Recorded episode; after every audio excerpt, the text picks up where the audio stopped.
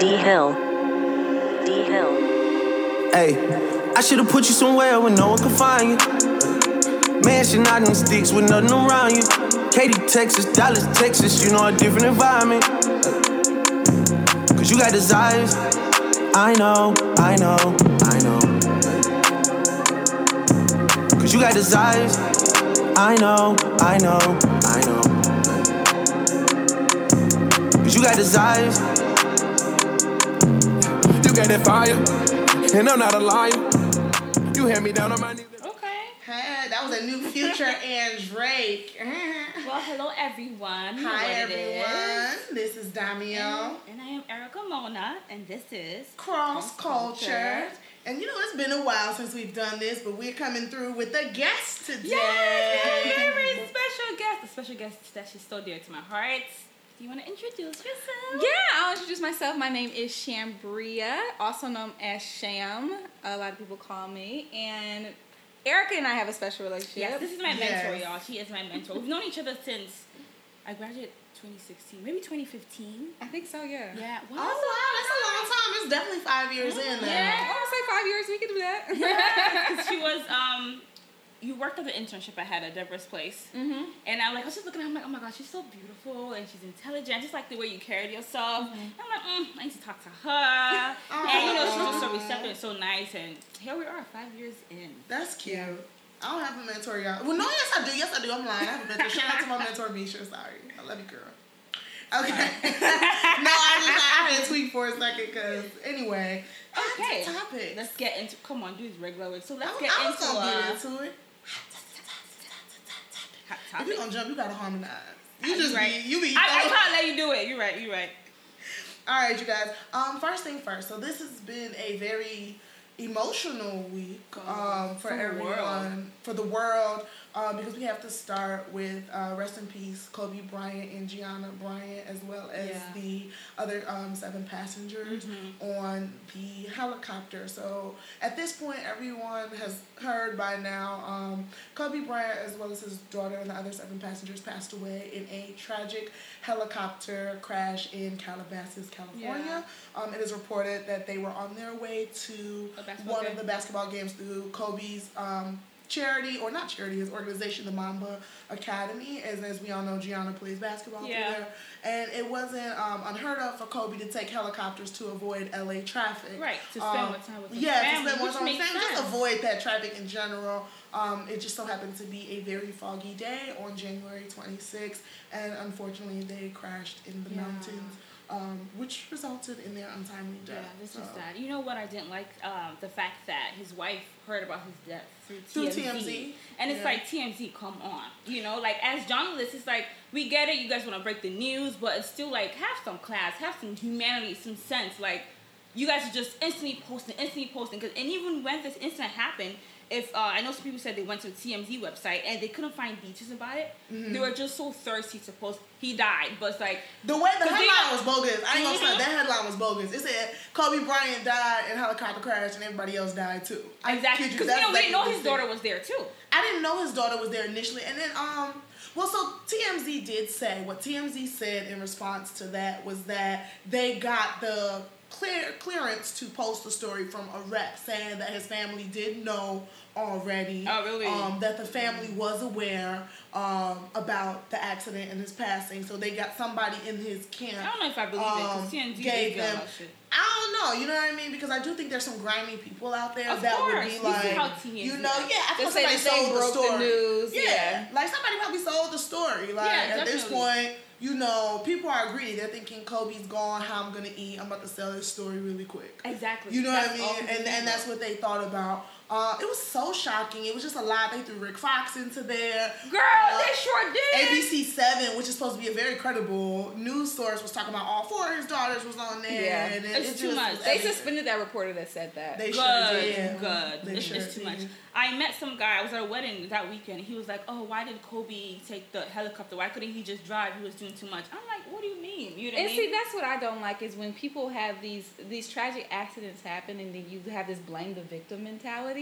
It's like, what are we talking about? What are we here? talking It's about? Like, allow people to mourn the tra- a tragic loss. Exactly. yeah, like why are we blaming the victims of the of of of, of you know of the situation? Exactly. Yeah. And I'm like, it makes sense for him to take a helicopter. It's LA. Traffic is bad. He can afford it. If you were in I that was gonna say, position, if you wouldn't you it, take it? if and you he got it. and he did an interview saying the reason why he did it is to like you know save time and have more time to spend with his family instead of being in traffic for hours. You know, so it's like, come on now. But long story short, may he rest in peace. Um, Um, I do let's love, definitely take a moment in silence. True. Yeah. yeah.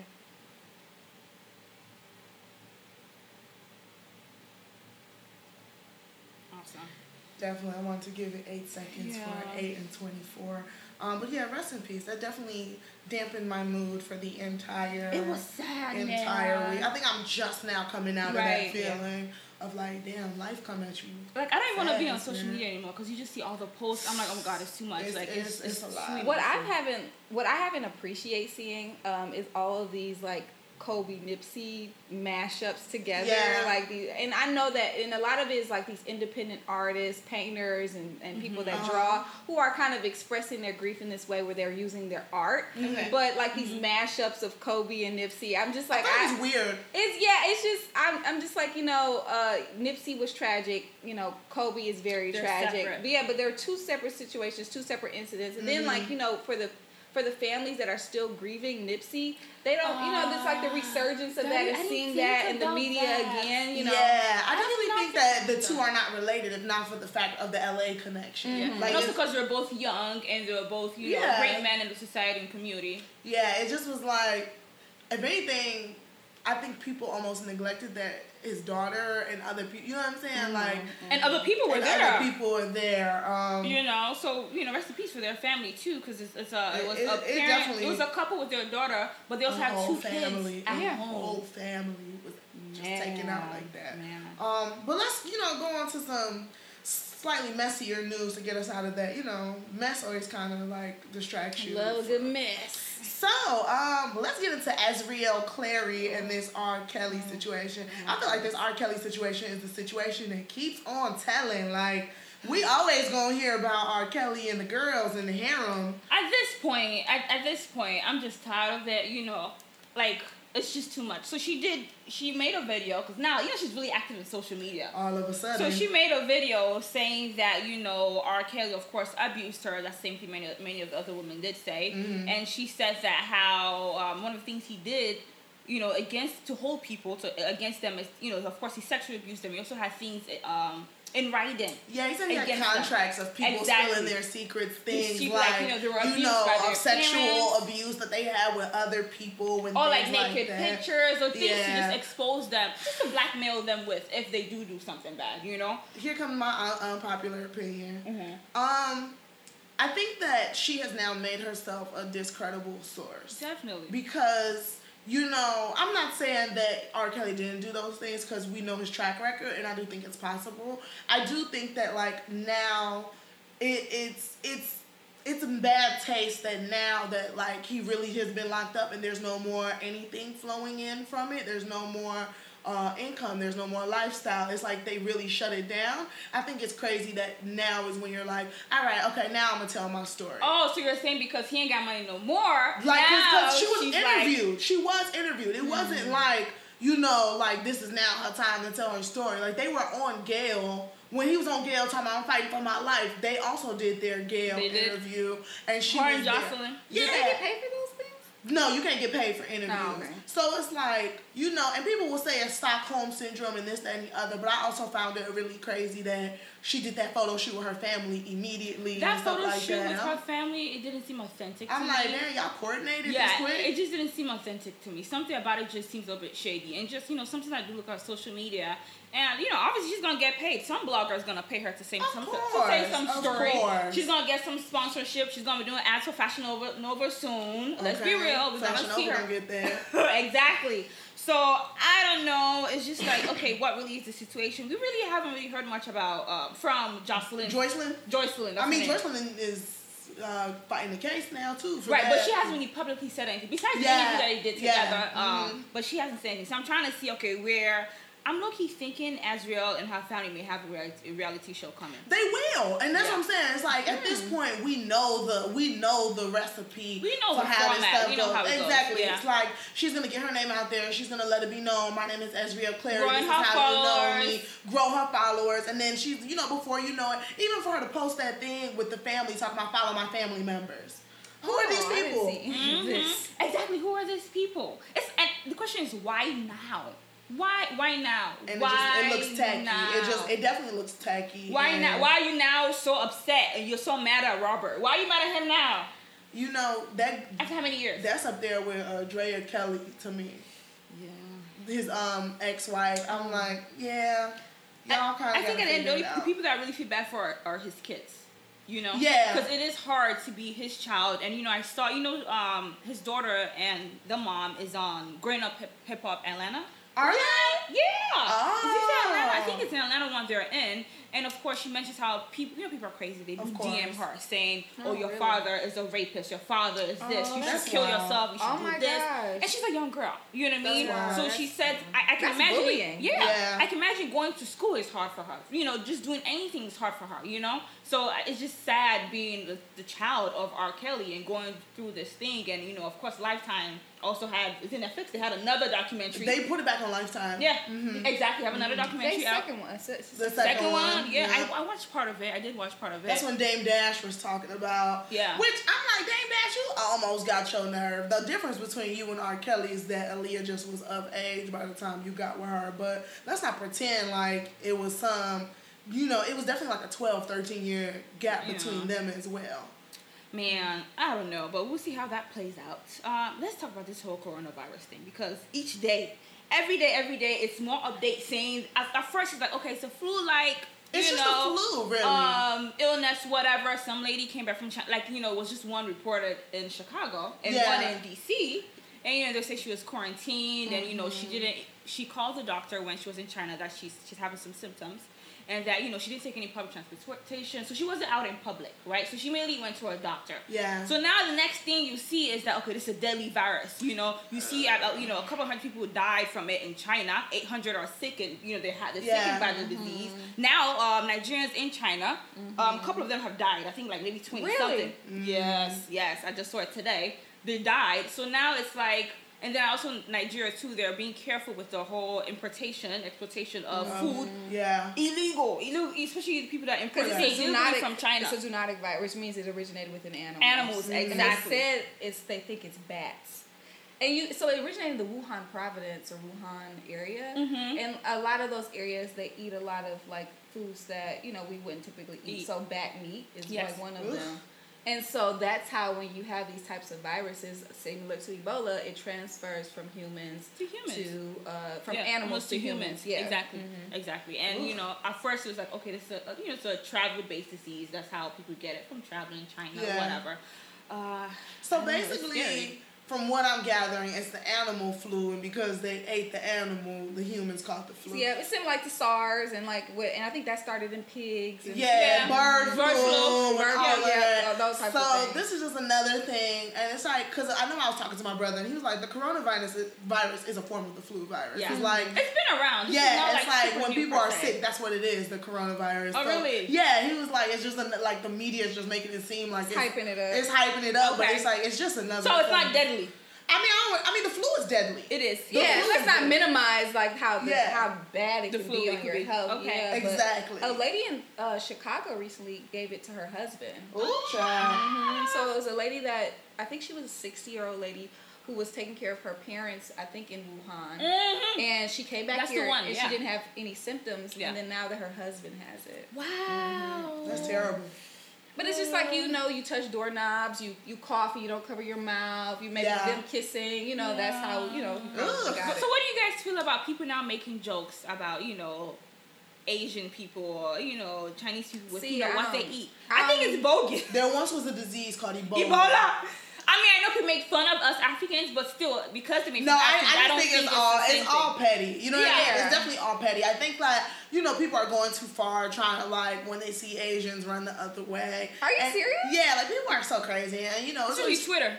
it's funny that white people do stuff like that when y'all brought the bubonic plague as well as many other diseases to um, Yeah. America and Africa. To the world. To the world. You know, and like, natives. Like Yes. yeah, like y'all kind of like the the growing place of a lot of diseases.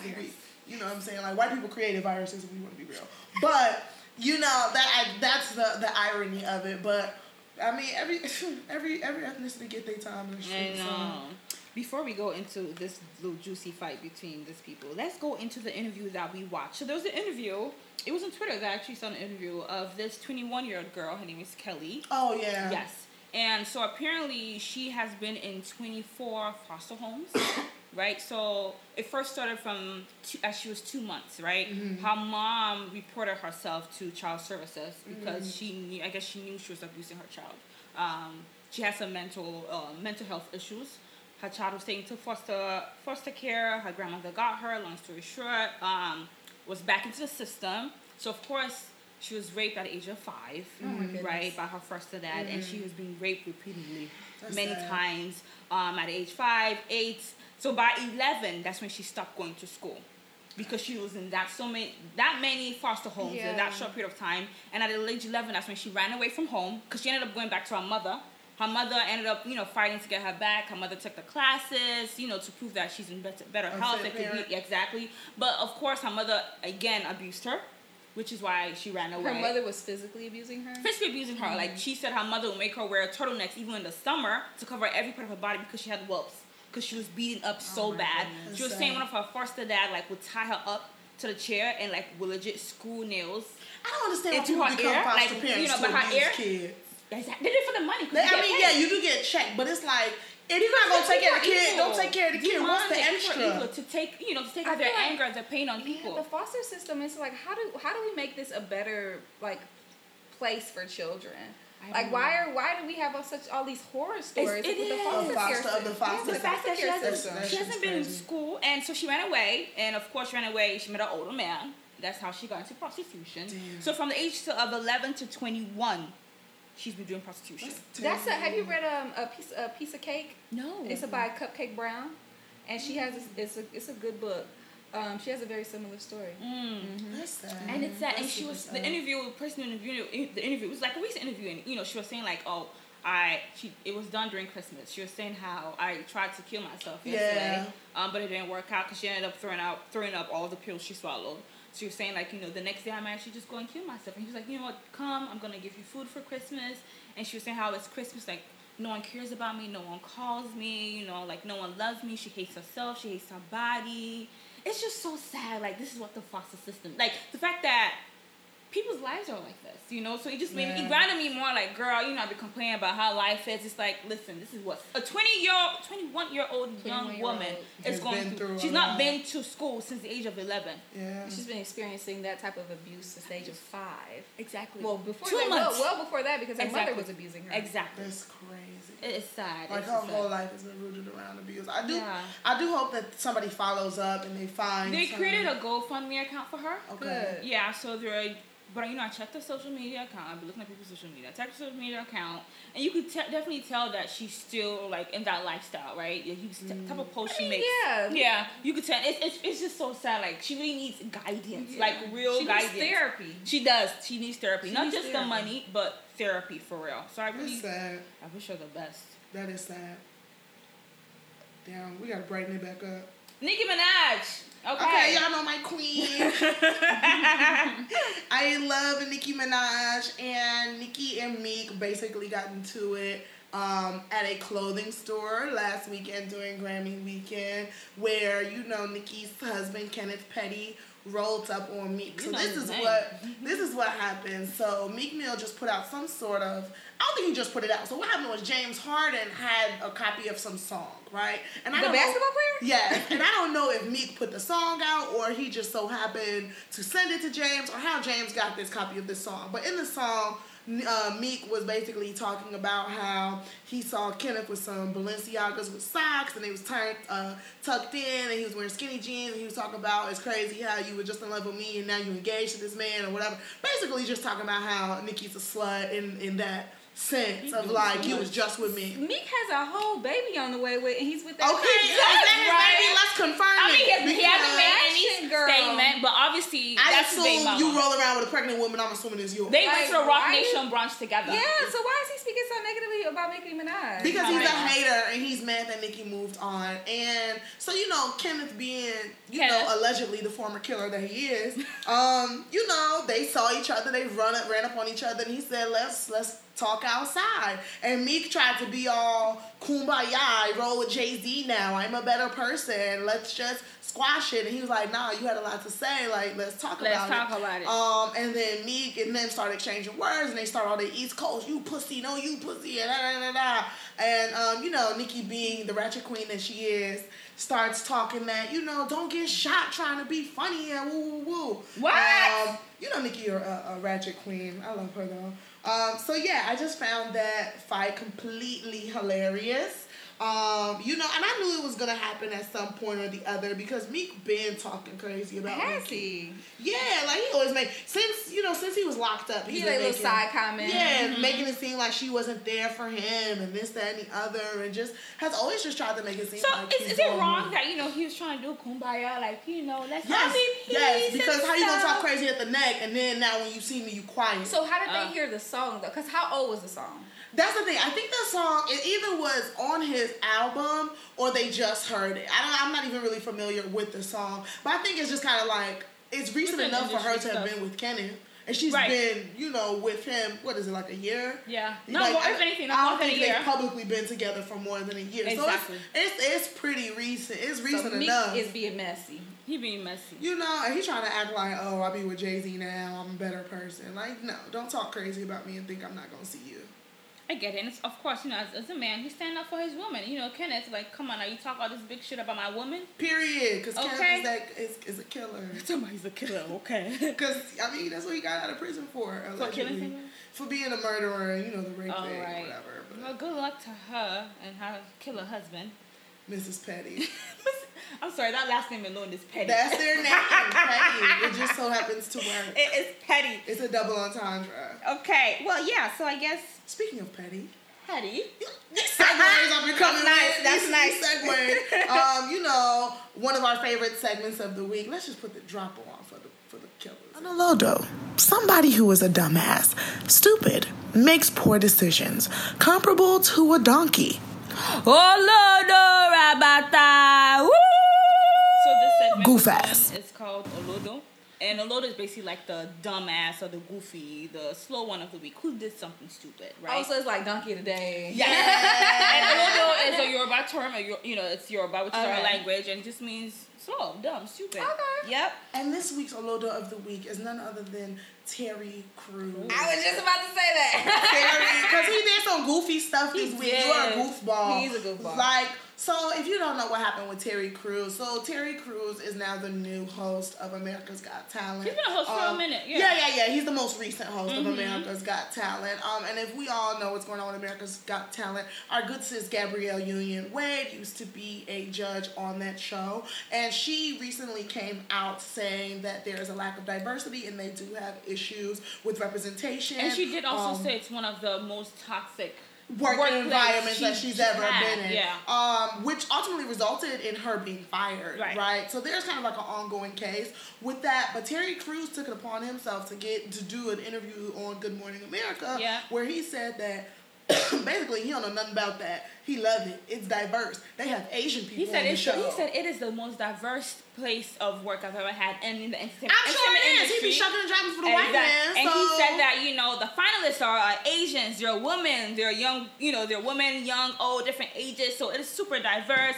You know, he said that you know I can't talk about the the sexism comment she made because I am not a woman. But concerning race, you know, there's no racism, and it's like first of all, even when Gabby's speaking. She was really talking about like the upper management, right? Exactly. The She production team, not the people who make decisions, people who people. are you know in charge of the things, not just the contestants, you know. So it's like that's one. Two, Gabby even tweeted saying that we all had an agreement that we're not going to discuss about this till investigations are over, Exactly. right?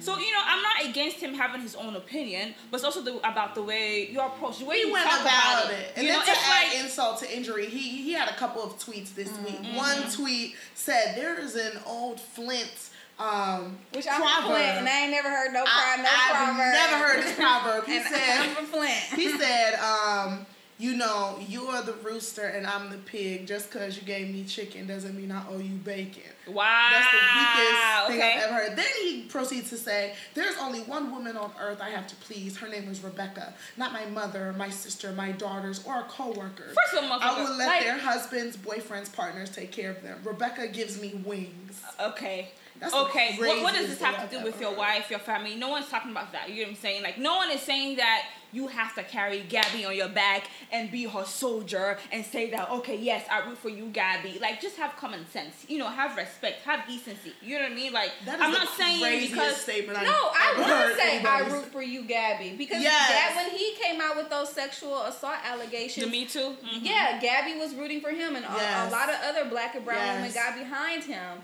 And my thing is, yeah, that may not have been your experience, Exactly. but don't don't try to Don't make hers negate invalid. that you know that that was her experience. Yes, how dare you Yeah, invalidate that's- yes, her? root for her. As a big ass black man talking about these white people fondling So, your balls, so and we all question. try to sit here and support so support do you guys feel like okay, you know, as black people working in a you know whatever place, industry, entertainment, in a place of work, Yes. and if one black person has this racial issue, is it your duty as the next black person to be like, yes, I'm with you, black Yeah. brother, black sister? Absolutely. It actually And I. I feel like I just had a I had a similar experience where I was experiencing some unconscious bias. Okay. And um and and it was like talked about and known, but Oh. yeah. Um but you know, it wasn't and you know, one of my previous work experiences and um you know, no one, you know, got behind it and said, "Let's let's fix this." Mm-hmm. Because you have to think about it's not only about my experience. What about the people that are coming in after me mm-hmm. that are people of color? Is this going to be their experience Yeah. too? And then if that is if that's the case, then how do they like accelerate and advance in this company and within their careers? Exactly.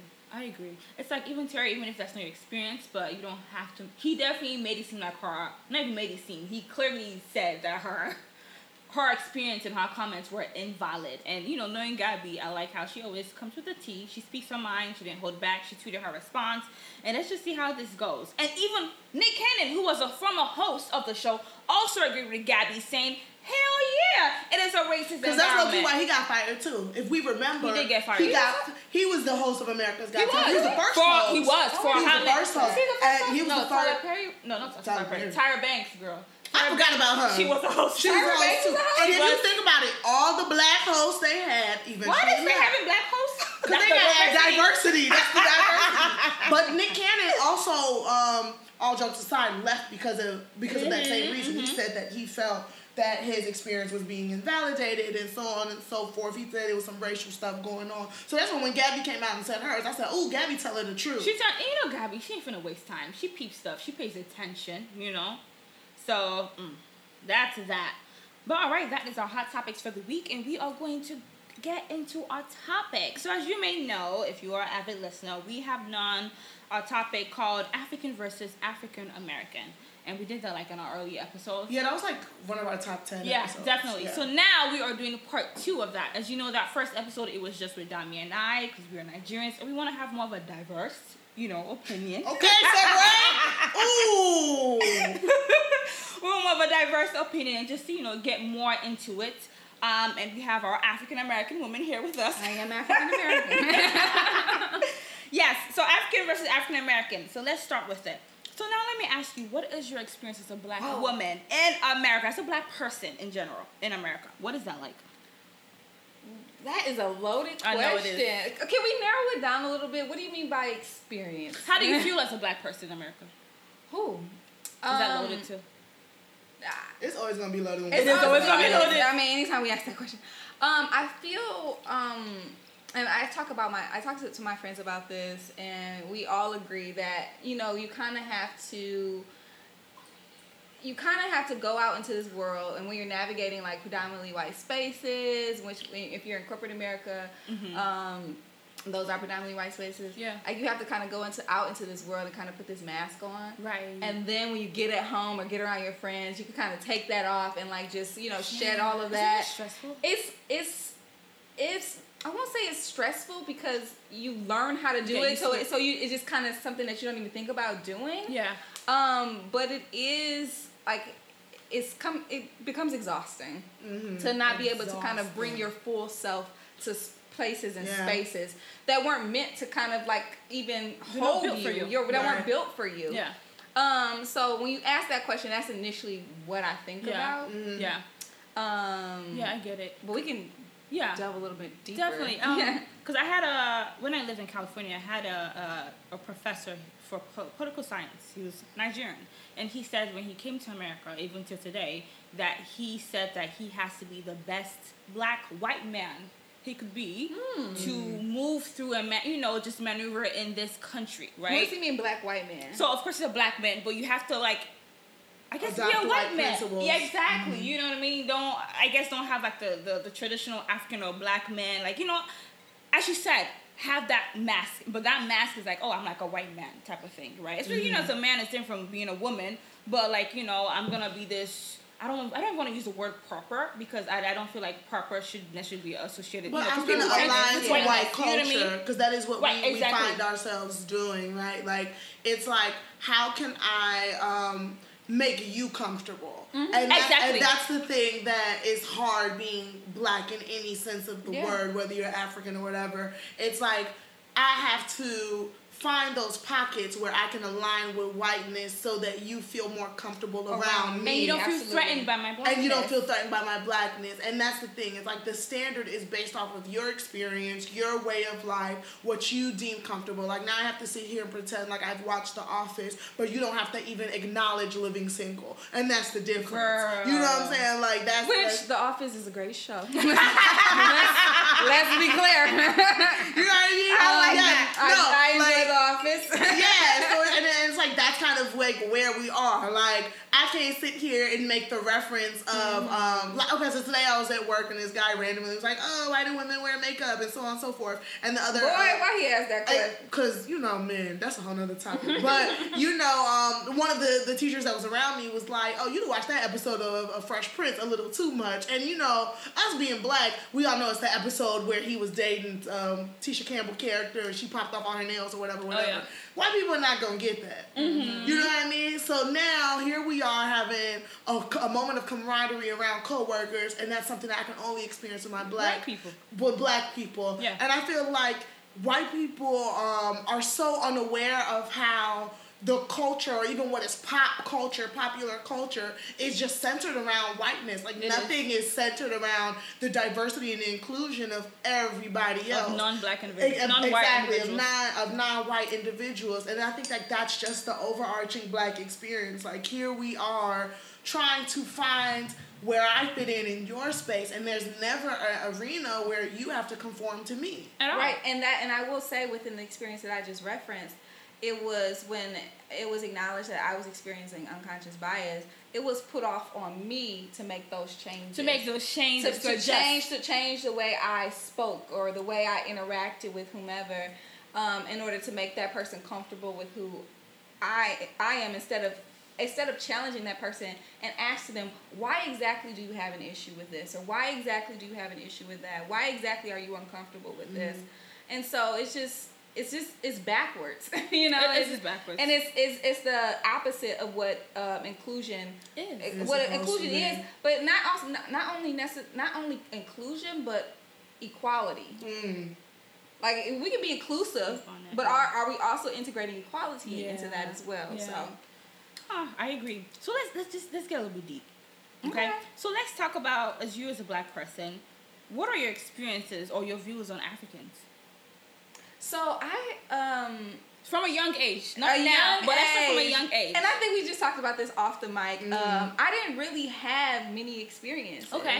Um, I think I mentioned I referenced this before. We were talking about Terry Crews, and um, I grew up in Flint, Flint, Mhm. Michigan, and I didn't really have very many experiences with people from the continent, from Right. Africa, from from African countries.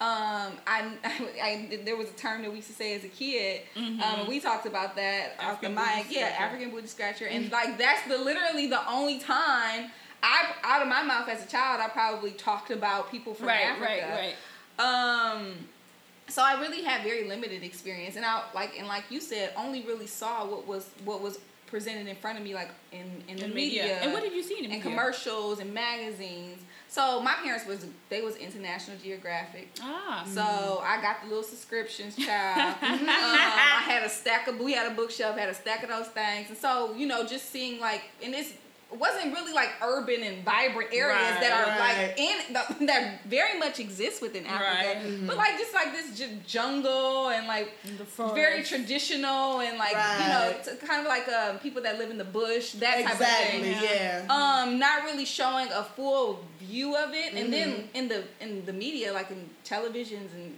we really didn't see anything Right. um and i mean i can count how many black people or many black shows are on tv right That's now true, let alone So- African. yeah let alone african so um growing up not much but i could say as i've gotten older and had more experiences and the world is kind of more globalized like Mm-hmm. we have netflix and you, i can go in and see a nigerian sitcom show Yeah. That's true. um, I had the opportunity, and people are traveling a lot more, so I've had the opportunity to actually Yeah. go to Africa and spend time Where did you go? there. Kenya? I went to Kenya. Yes. How was that for you? it was amazing. Yay. Um, it, I went to Kisumu, Kenya for two months uh, for grad That's school. a good amount of time. That's real like you was for like Child, the days. first night I was there, I ran from a hippo. Child, I was yes, yes.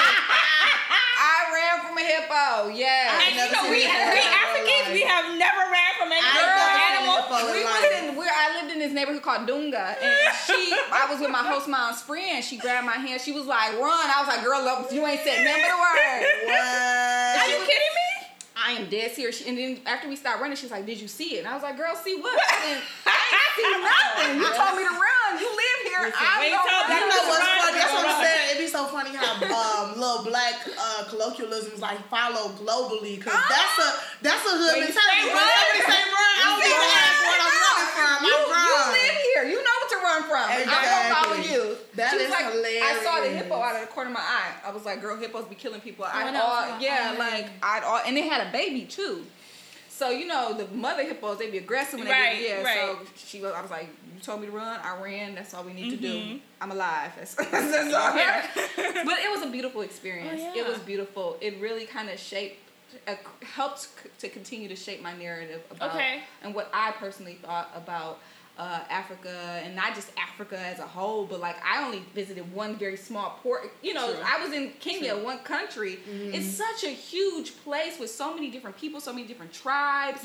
Um, and I saw a very small piece of it, but that small piece just kind of helped shape my ideology about what, what I thought about the continent as a whole. What do you say? What would you say you learned about that? About Just that- Kenya, blackness and Africanness and all that. Well, also like so much. I'm like, how can I scale this down? Um, just that uh, what I would get a lot, um, and I'm I'm a lot. I have a lighter complexion, more lighter in the in the in the summer in the winter times, and so um, they they would call me Mazunga. Okay. What's that mean? Mazungu. And that means uh, basically white person. Oh, like, oh, or tourists, and they will ask me like, um, "Oh, are you you white?" And I'm like, "Nah, girl, I'm just I just gotta like my both my parents are black. My mama is the same color as you. She, Wow. It's genetics, you know what I'm saying?" And so, but as I got stayed there longer and got a tan, they stopped they stopped saying that, and like I got more of a sister. So you were like in a village. Mm-hmm. Well, okay. no, it was an urban area. It Okay. was like the, the third largest city in, in Kenya. Okay, So it's okay. um, Mombasa. No, it's um, what's the first? The Nairobi, Mombasa, and then Kisumu. I think. Mm-hmm. Okay. Yeah. Hmm. And so um, it was an urban area, but the Dunga was like a The uh, small- a smaller village, like a maybe like a mile outside. Mm-hmm. It wasn't even far. Um, and so what I got eventually was sister. And what a lot of people would say, like, we're all, you know, we're all just the same. You just, you just didn't grow up here. Right. Um, you know, like, but in, in terms of like ancestry, like you, you know, I don't, and I don't know my ancestry. I wish I Well, you're did, one of but us at the end of the yeah, day. at the end of the day. And so just to have that someone to, you know, for people to say that to me and, and to kind of develop that type of rapport and that camaraderie, um, it was just really beautiful to experience.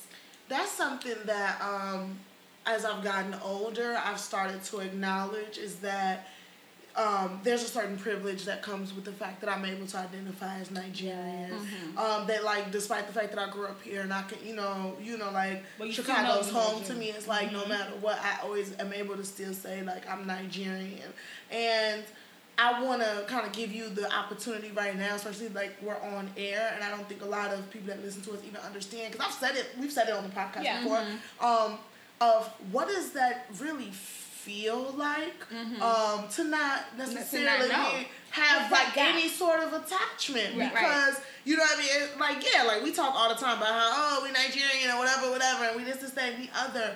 Um, but no matter how distant I am for not growing up there, it, it's still You a know, you culture still I have can a i- home you know. I still have a, a, a, a, something I can identify to. So I really would like to hear like. Um, you know what that what does that even feel like to even be able to say like I'm going to Africa no matter what country it is that you can even have that experience and like in comparison to um, having no attachment technically to a, a country in Africa. I would say that, and I can't speak for all black people, you know, on my tribe, just my personal experience. I really didn't, and, and until recently, give it much thought. Um, um, but as like I've gotten older um, and developed more of an interest in, in like just knowing where where my family's from and, and knowing that like my last name is McBrayer, like that's an Irish last name, Right. like I, you know, um, and I know that my family wasn't Irish. They're they're from New, you know the South, Louisiana, they're Creole and French, and like you know, um, so and just knowing that um, not just getting older, acknowledging that how I've identified myself is not necessarily, um, or how I've had to identify myself within this country. That's not necessarily who I am um, when it comes down to like genealogy and ancestry. Um, and how does that feel? It makes you feel displaced when you actually sit down and give it some thought. But I will say that it's not something that I kind of like think about. on It's not a day- conscious yeah, a- Yeah. on a day to day. Um, and it's a luxury, really. I feel like for a lot of African Americans to know um, that you know. Now that we have like we have technology that can do the testing and let us know, and, and still with that, they still get the shit wrong. Yeah. Because my friend, like she, they came back and told her she was Nigerian. They was like, "No, girl, you from Cambodia." Like, yeah. Or Cameroon or something. It was like, no, it was wrong essentially. So to really still, it, it's like a narrow it down type of thing. yeah. Um, and so you kind of just it's it's and it's a like I said, it's a luxury, and it's good to kind of kind of figure that out. But it still kind of really doesn't give you much attachment to it because you don't you know like it's not like you can go back and and have conversations with people in those areas and, and, and know and understand the culture because you just really haven't had the Yeah. experience. You know, one thing that uh, makes me sad, especially when I first came, that I heard a lot of, um, you know, black people say, it's like, oh, fuck Africa, I'm not African because it's like, you know, I wasn't born there, I don't know nothing about Africa, I'm, I was born here, my family's here, which I do get, you know what I'm saying? Like, as you said, it's like, it's hard to go back and, you know, to Right. speak with and whatever, you know, but it does make it, make me, make me sad to hear them say that I ain't African at the end of the day because I am American, you know what I mean? Because this is where my culture is. So what do you think about that? You know, is that Girl, I ain't never how heard you feel? nobody, nobody say that. Okay. um, and I've never heard anyone say that. I've never um, have anybody, anyone that I've ever experienced, just Mm-hmm. be so um, like stand so firmly and just Mm-hmm. being like I'm American and nothing else. Right. Um, Like Raven-Symoné. She said she's not African. She's Oh, I American. forgot about her. That's a good example. She did say that, She that said, I'm- she's not African. I am she- American. She's American. Like she stood in like this is I'm I'm American because that's what I identify with. yeah, That's I don't know anything about Africa. I don't speak the language, which is true. We get that part. Right. But it's like I feel like in that sense, you're like now more intentionally and Kinda just consciously trying to really like separate separate, yourself. yourself. But it's like you know, girl, you're black. Where do you Yeah. think you came from? This uh, and I think, and I'm not No, to cut ahead, you go off, Donnie, but so I think a lot of people may may identify within that way because African Americans we're not just a lot, you know, African a lot of times. Like I just said, like my family, my my, my mother, my, my dad's side of the family, their last name is Brazil. It's a French last name. Okay. They're from the South. They're from Louisiana. They're French Creole. Creole. And so we are mixed with all of these different, Different things. things. We do, and we, we have African ancestry predominantly. Yeah. But we are not. We're just we're we're a blend of, of, of a lot of different That's true. uh, nationalities. We and- are. uh, well, and a lot of different races. Um, a lot of times. Yeah. Um, so I can I could see how somebody could think that way, but I don't understand it because I understand like where the people that you know that my ancestors that had, you know had to go through the Middle Passage and all of those you know trials and tribulations and slavery and segregation, what they had to go through to get here to stay here and, and maintain themselves in this in this country that didn't want them in the first place Exactly. or not want them to excel in the first place. Um, I know that that originated in Africa. Right, right, right. Um, so the thing I was gonna ask is that I've, you know, I kind of always, I don't want to say I've had an issue, but I've always felt that Black people are able to connect with other cultures easier than African cultures. okay. Um, like okay, for example, right? I used to have this pet peeve about how people would act like they can't say my last name Ojulari, but they can roll the R to say to say whatever Latinx name, or they can't, you know what I mean, or like, um, you know, or like people would shun African food or certain African cultures, but be but be Taco Tuesday and up. You know what I'm saying? And it's like, and there's no shade to Latinx people. Like I enjoy and and love their culture as well. some of them Africans too. Exactly right, like it's, it's, it's Afro Latina and everything, but it's to me I've always felt like that's crazy how how quickly Black people um attach to other cultures that really aren't in their lineage like that, but with African cultures it seems like it's so easy to denounce. Um, but then I, you know, obviously growing up, I'm like, but you know what? Spanish and French is offered as electives in school. You know, Yoruba not uh, it's not a, a, a language or whatever. No Um, and then you know now we kind of live in this area, this era of like the whole hotep, where people are like attaching themselves for real because like matter They fact, keep going to the extreme. to the somebody asked me today because okay, so I work at this school. I kind of dated a hotep a little bit. Oh, that's- I want to hear about that. Say part. I, I, uh, I work at this school that's like black centric, right? And they like, you know, they be saying all these little different phrases. what and do they call you, please? Oh, they call me mama. Like it's not like Mama? like Mrs. It's like Mama Hyra. You know, the other mama uh, government name Mama Hyra. So I'm talking about you like you like a sixty year old woman. Yeah, but that's everybody. It's like mama this or baba this. Like they have things. Baba, that's So. I was talking to somebody today, and like, cause I didn't really tell them I was Nigerian, cause I didn't want all that smoke of like, oh, you're African or whatever. Come and teach us. Uh, right. So like, so they found out today, and somebody asked me straight up, like, oh, do we be saying stuff right? And I had to break it to him. I was like, gee, I ain't, I ain't gonna hold you. I don't know what y'all be talking about. in like, I'm like, that's not necessarily my culture. So, you know what I mean? So, Yeah. I, anyway, I said all this to ask, because, like, do you think that African culture is accessible? Like, do you think that is something that if you really want to um, to seek out, is it Absolutely. accessible? Yeah, and I and I think I talked about this earlier with. Uh, are we just we this is an we're in an, an information and knowledge area uh, space like we yeah. have we are at, at our fingertips there's like we there's Google like we have computers in our back pockets Right. absolutely is accessible if you want to access it Yeah. um and then like you know t- traveling like uh, the, the year to return for Ghana Right. Yeah. like I was talking to someone that's, that went, and she was telling me like it, it generated so much tourist dollars for Ghana, just Of African. Americans going over Of there course. for Afrochella and the year of the return. Yes. Yes. So absolutely, it's accessible. I think it's it's only if you want to tap in, If you and want tap to. into Okay. it. Um, and I don't and. I, I know it's like sometimes it could be a trendy thing because I remember Right. like the uh, dashikis. Oh yeah. I, I had me one made. I ain't even gonna lie, and like it was a trendy thing where people were like wearing it, and but you know not really maybe like learning like the fabrics and what Yeah, it was right. like Mhm. what, what you know what else uh, what else is it's what other meaning it may have. Mhm. So I think that it's accessible, it, but it's also very trendy too. Like if, certain things with African culture. Mm-hmm. Um, I see all these like fights, which I can't even get into about Jollof rice. She's hip to it. All you gotta know is Nigerian jollof rice. So my brother-in-law is Nigerian. So girl, we had that for Christmas. It was delicious. Good, good, But good, like good. you know, like and that's something that that I can I I you know like I know y'all debate about it, Mm-hmm.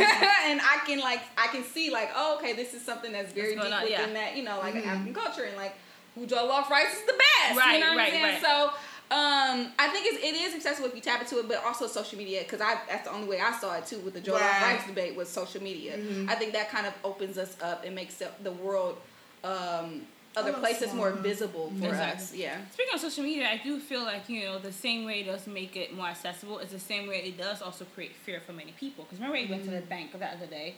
And we saw Oh, this lady, yeah. and she said she doesn't want to go to Nigeria, any African country, because of what she sees in the media, right? Yeah. People killing each other, kidnapping, and not to say those things don't happen, but they also do happen here, right? Absolutely. I actually recently met some lady at a bookstore, and she was saying like, her name is Sade, right? And she was named, of course, she was named after Sade Adu, the singer, you know. But she's Mm. black, but she doesn't know what it, her name her name means. So I had to explain Oh. to her, and she was like, "Is it okay if I go to Africa and if I do this to learn my culture? Am I appropriating the culture?" I'm like, "Girl, it is your culture, right?" Like, but I, also, I get like it's some type of like distance. It's a fear too that social media does create for people and prohibits them for uh, wanting to really go forward to travel, I mean, yeah. Yeah. Like when I went to Kenya, um, my family was was they were very scared. I it, Yeah. yeah. Um, and I think it is what we see in the media. And I went right off the heels of the Garissa University attacks. Oh Okay. wow. So um, they was like, "Girl, what's what you doing? like you need to stay at home." Mm-hmm. Um, so and and unfortunately, you know, like as we said, as we mentioned before, um, what we see in the media, which is are those very violent incidents, those Yes. are popularized more than uh, the you know very positive things about Right. Africa and African countries.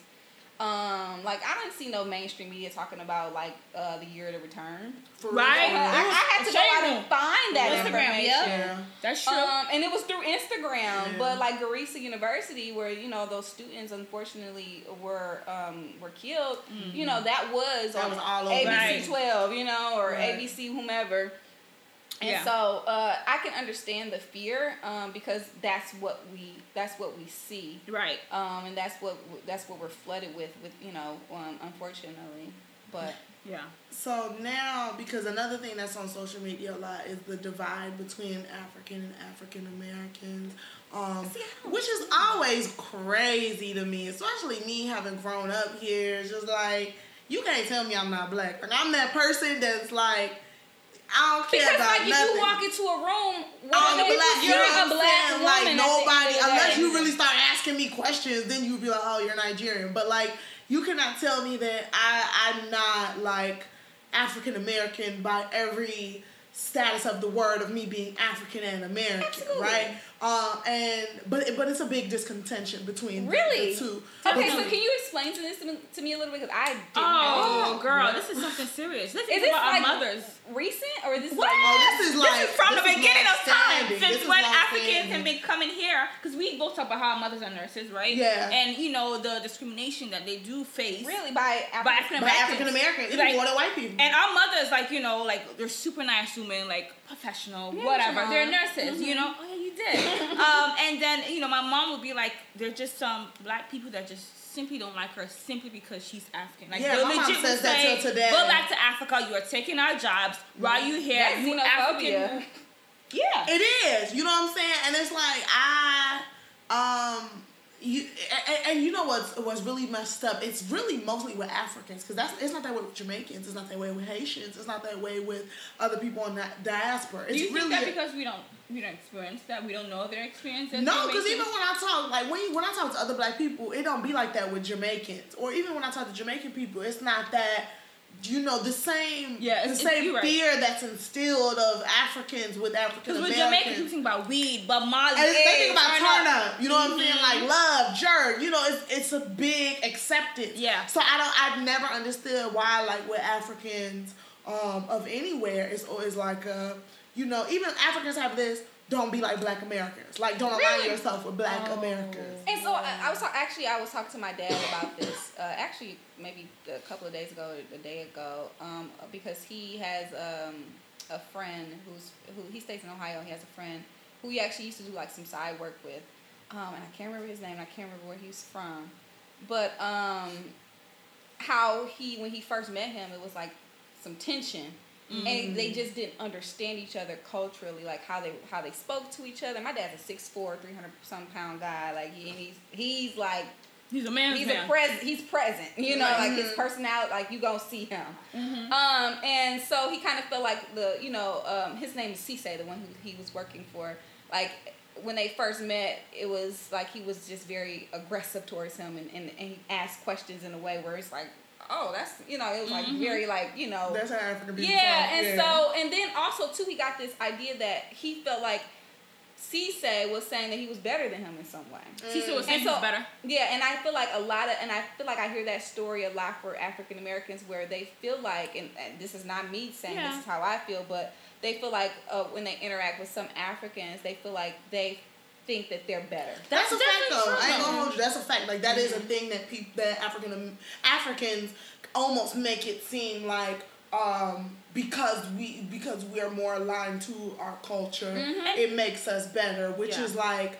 If you really think about the colonialism of it all, it's really messed up to Yeah. say. You know what I'm saying? And not even just that, as we also going back to media, media plays that role, right? Because even I remember when I was back in Nigeria, when you see black people, oh, they're in the hood, they're ghetto gangsters, mm-hmm. it's boys in the hood all day. Like it's just Right. exactly. It's just you- some fucked up shit. I remember when, when I went back to Nigeria in 2012. You know, you know, of course CNN. You know, and this girl was asking me like, "Oh, you live in Chicago? People killing each other there? You know, you black people, black people, people, black people killing each other there. Are you okay? Are you friends with black people? Be careful. Don't be friends with black people. You know what I mean? Really? No, on some real stuff, and that's because that the movies that they do show over there, or they do see music videos, whatever. You know, the news. It's it's it's that you know, it's that perception of like that's how black people are. Mm-hmm. So when we mm-hmm. do come. A good example, I remember I went to some poetry thing and this lady gave an example. She talked about how her father, when her father first came here, I guess she was in the airport, right? When you the whole visa exchange or whatever. And the white man was like, You're African, you're different, don't be like like the black people. Separate yourself from the black people. So if you're being told as you step your foot into this new Right, land, right. you're gonna be like, oh, okay, shit. So let me separate myself from these black people. Exactly. You know what I mean? So that all start really plays a role as to how many Africans, when they do come here, it's like, oh, black people are this and that. I, I'm not gonna associate myself. Some people, some Africans don't even like to be called black. Because it's like I'm not black because I am African, and even myself, I didn't realize that I was black till like I, you know I was in school. I'm like, oh, this is what it means to be black. Because mm-hmm. as an African, you know, we don't have those you know discrimination. There's, I mean, there's bullshit going on, but it's not no racial tension. There's no whiteness and all this whatever. You know what I mean? So you know, there we have that pride as a black person, as an African. I'm not even gonna say black person, but as an African. So, but when I came here, I'm like, South Africa would be a little different. Okay, South Africa, you know, South Africa is a different story. But West African and also just East Africans is like, so when I did come here, it was like being black, it felt like you're othered, right? Mm-hmm. If it, it, it was an othering feeling like, oh, you are black. And I'm like, oh, I am black. But at the end of You the know, day, like, oh, I am I will black. say in Kenya too, like we were having a conversation with some local, like with some Kenyans, and um, at, they were asking, we, you know, asking them where you from, us asking them, asking us, and they basically told us we were from nowhere. damn, what? Wait, Yeah, what? Because we didn't have, we didn't really know, Oh, and so man. we didn't really have like any understanding and idea, so we were from nowhere. Wow. Yeah, yeah. That's sad. I want to um ask to kind of round the topic up. Um, if there's one thing that you would like to say to Africans and African Americans in terms of um, bridging this gap, what is what is the thing that you would say that would bring people together? Hmm, that's a very good question. Um, I would say that um, in terms of, I don't, a gap, and that it just blows my mind to even think about there being a gap, um, because you know we look alike. I and you know, and even like you said earlier, like a lot of things when I had to run from the hippo. she said run, girl, I'm running. You know, like just ha- having those little those little There's nuances. Yeah, that little just understanding each other on that level. Um, and t- in my mind, just that makes me makes me feel like there should never that that, that gap shouldn't even exist. Yeah.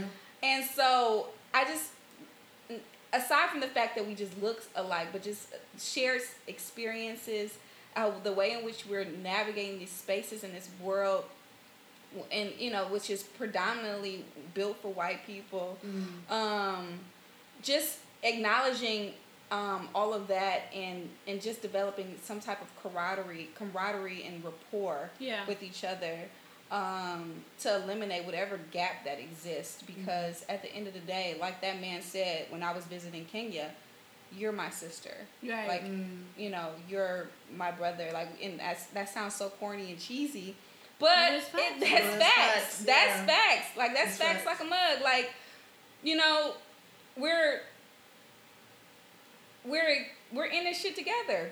That's I right. mean- Whenever I'm in the room, I'm always gonna look for the first black Yeah, person, and I don't care if that We black is together. Haitian, Jamaican, Puerto Rican. Girl, you look like me. You're black. Yeah, you gotta Okay. lay your baby hairs down. Okay. With, with a toothbrush, a small tooth comb, and a scarf. You gotta wear a bonnet every night. Okay, You you have a moisture system for your hair. For your We- skin, everything. Yes, Yes, you look like together. yes, Yes. we we in this shit together. Lastly, I want to ask: Do you think it is your responsibility or Black people's responsibility to go back to Africa?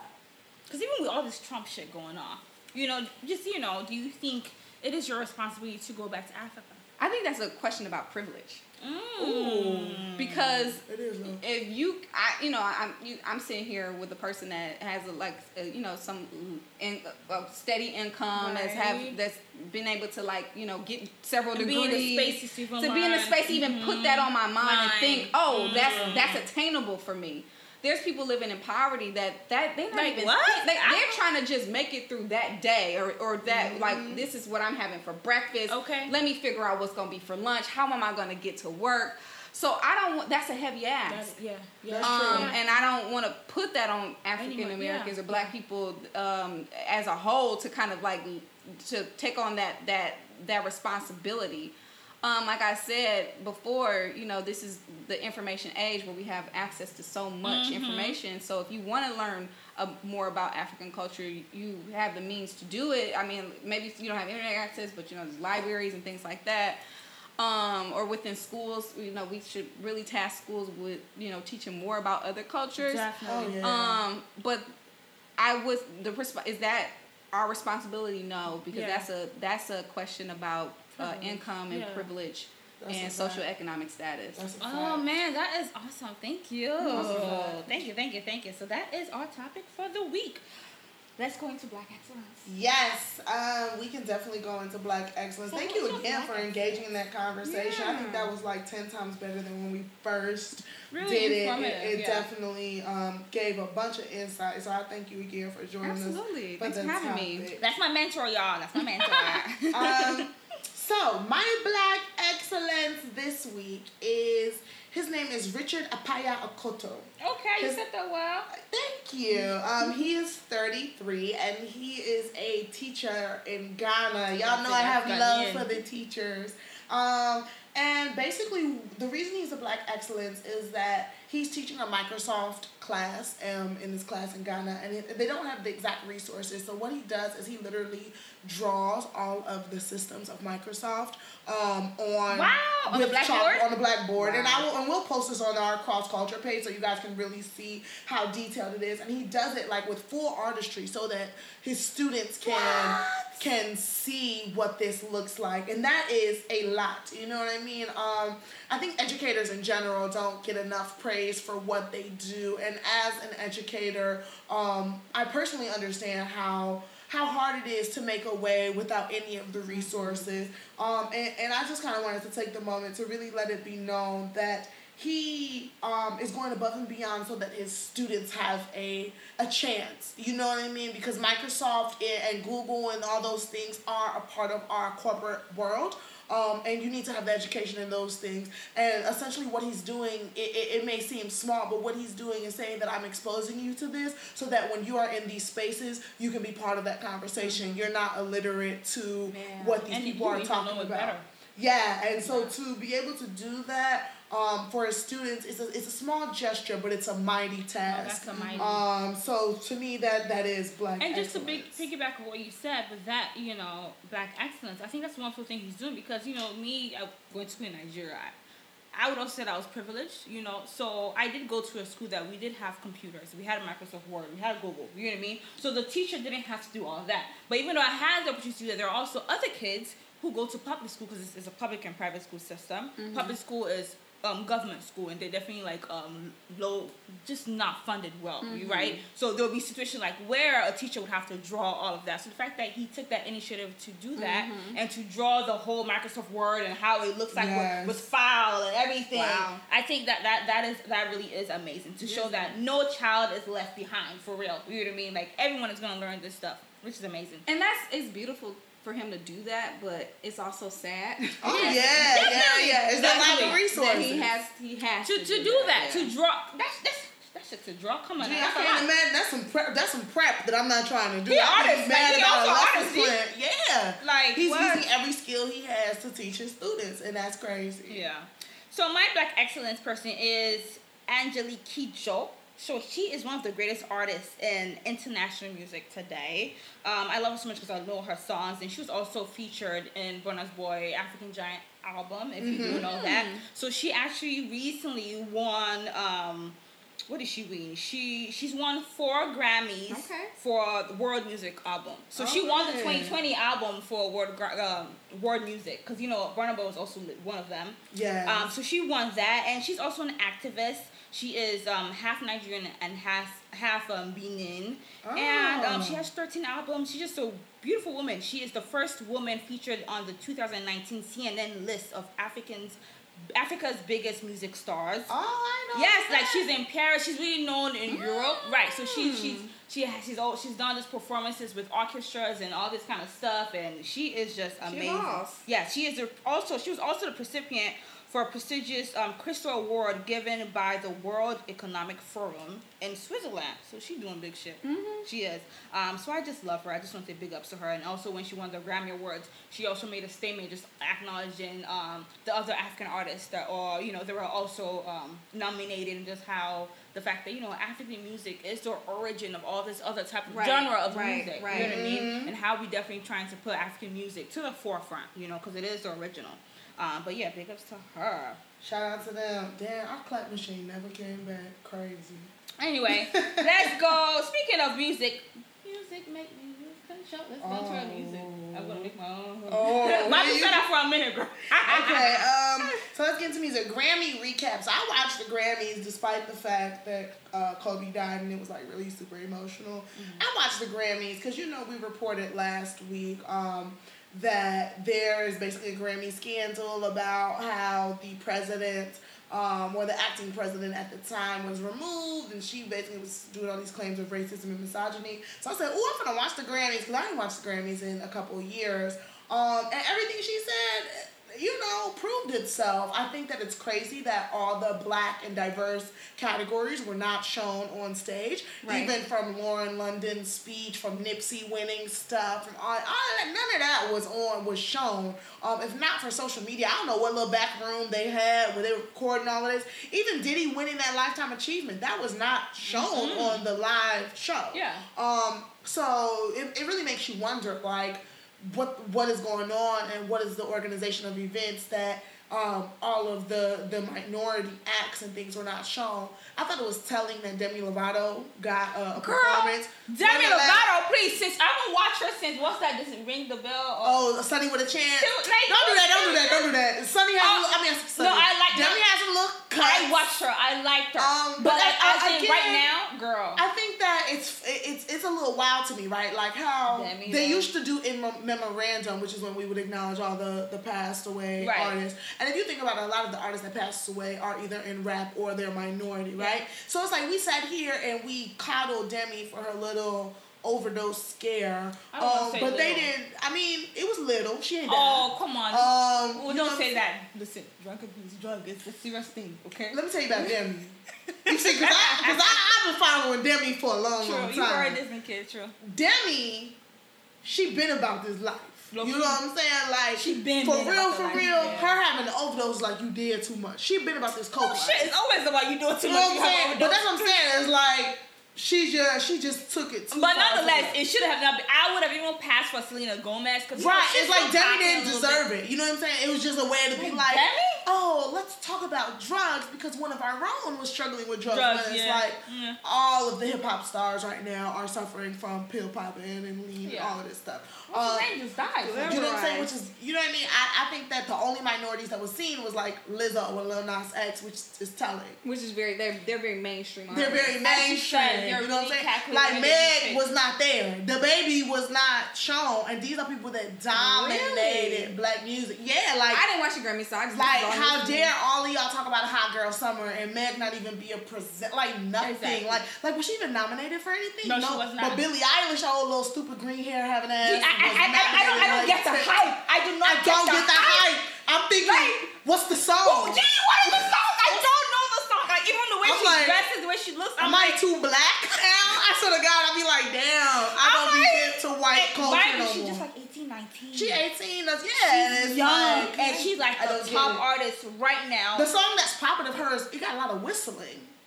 It just be like, it be that little beat Child, shit. like I, I don't know. Eilish. I don't know. And as you said, they're really calculated when they do pick like black artists to, to- to, perform. Because even speaking of Lizzo, I, she's she's mainly pop. You know, She's pop. not she's pop. She's not hip hop, And I R and B, soul. Love Lizzo. Love her. I think, girl, you know how you turn her from But music this she summer. not, you know. And I also think they're also taking advantage of the, you know, the whole the body positive. Yeah. Okay. No, she calls herself fat. That is Yeah. not a curse Okay, word. yeah, you're right. It's not. But you know, the whole body po- she fat. Like, no, no, no. body positivity Okay, stuff. You know what I mean? Like, Like it, they it can on the nice. bandwagon of that. Exactly. It is mm-hmm. nice to see, you know, a fat woman. Let's put it that way. You know, because you don't. Claim it. Fat. Pretty hot what and thick, like Mo'Nique okay, used to say. right, right.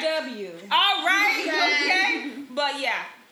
What's next in music? Um, Lil Wayne, my grandfather. No, I'm playing. I love Lil Wayne though. He just dropped a new album called Funeral. Funeral. Uh, and I guess it's really because you know Carter Five. I like Carter Five personally. It wasn't his best Carter of the Carter series, but um, you know, I think that was a little convoluted because it was like a lot of those songs were old and it was like stuff that he'd been trying to put out. So I think this uh, album, Funeral, is really him.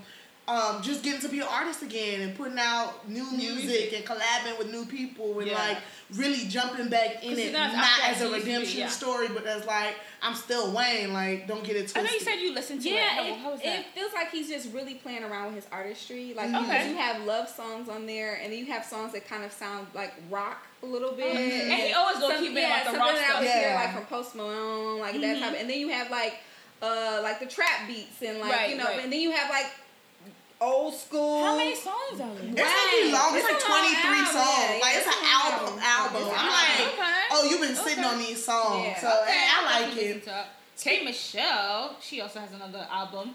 Girl, I feel like she come out album every year. So this one is called All Monsters Are Human. First of all, the cover is I don't like the cover. It's shitty. To me, it is. I don't like the whole Kimberly cover looked like a um, a photo from America's Next Top Model. It looked like a challenge. It looked like some like the alter ego challenge. like yeah, I don't like it. But you know so cheap. Sorry, Kim- Kimberly. But um but yeah, that's that and um fifty cents. 50 Cent, Curtis, Curtis 50 Cent Jackson finally got his um, Hollywood star on the Walk of Fame. Shout out to 50, you know what I'm saying? Like, he's a troll. He does a lot of things, but you can't deny his artistry. And Right. to see him um, get his though. star, which is like a, a acting thing, and to know he comes from music, it's Yeah. definitely like. He's been working. He's, he's letting real. you know that, you know, I've transcended um, this. And, you know, shout out to 50. Rihanna and ASAP are they dating? Apparently, I saw it on, on Twitter saying that oh, Rihanna is back to dating because we know that she's broken up with her billionaire Arabian boyfriend. Rihanna not going to be single, child. She's not gonna go back to the ghetto. If she she one thing, she ain't never going to be single. Rihanna gonna do whatever she want to do. It was was Okay. I like she gonna do what Rihanna want to do, Do. which is what I respect and love about Yeah. her. She like, okay, I want to true boo. herself. Okay, I don't want to Yeah. boo. Like Yes. I like she's very much.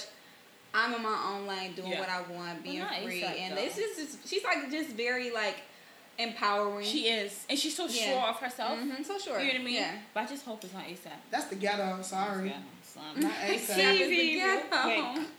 TV, TV. Let's talk about TV real quick. Joseline, we watched Joseline. The cabaret show. You know Joseline. That show's about Hernandez- prostitution. Hernandez. Yes, yeah, she got a show.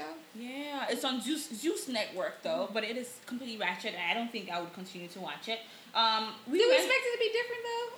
I'm gonna watch It it was- eh, because I like being in the know. I like being talk, be able to This talk about too shit. ratchet, G. Um, it's definitely like a prostitution show. Like the the, the show, like the girl Kelly that we were talking about, Joseline would save her. No, on some real stuff because like it's it really tells the other side of stripping. Like it took away the glamour of um what stripping is. It made you, it really really like made you know like these girls are prostitutes for the most part. At least this one's on this one because we have a show called Beyond the Pole where it does show the lifestyle of um, strippers how they are trying to get out of the game, right? But this one, even is this one is different. You, the way she talks to them, she calls them two dollar hoes, and I'm trying to help you, and I'm trying to you know bring you onto my show. Basically, get you more clients. That's what it is. Get you more clients. Get you pimps and stuff. That's how I saw Yeah, it. make you and they just bitch. fight. I, I didn't like it. I didn't like it. But I guess watch if you want to watch it.